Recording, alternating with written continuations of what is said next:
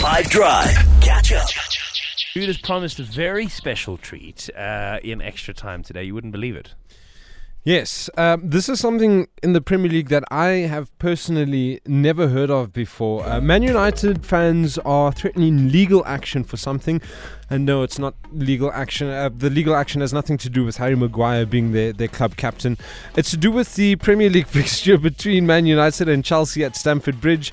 Uh, the Man United Supporters Trust are unhappy about the uh, away ticket allocation for Man United fans at Stamford Bridge. Uh, at the home stadium of Chelsea, Stamford Bridge, for league games, the away ticket allocation is 2,994 tickets. Instead of that, the Red Devil fans are only allocated 2,370 tickets for the uh, fixture this season.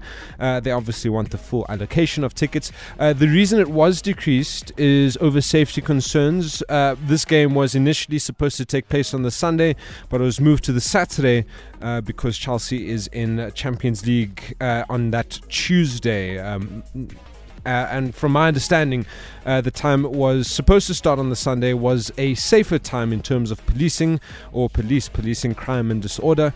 Uh, but now that it's on the Saturday, and because of the TV agreements, and can only happen at a later time in the day, which is apparently diff- a difficult time for the police to do their thing with an extra 700 people compared to the whole 40,000 or however much uh, Stamford Bridge holds.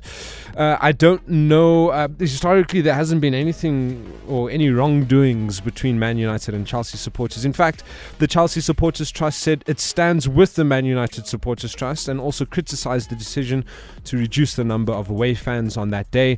Um, so we'll see what happens. I hope Man United fans get their full allocation uh, so that more Man United fans can witness Chelsea beat their team in the flesh. That's what I have for you today. This was a real bit of extra time. This is when the ref will blow the whistle because it's finished.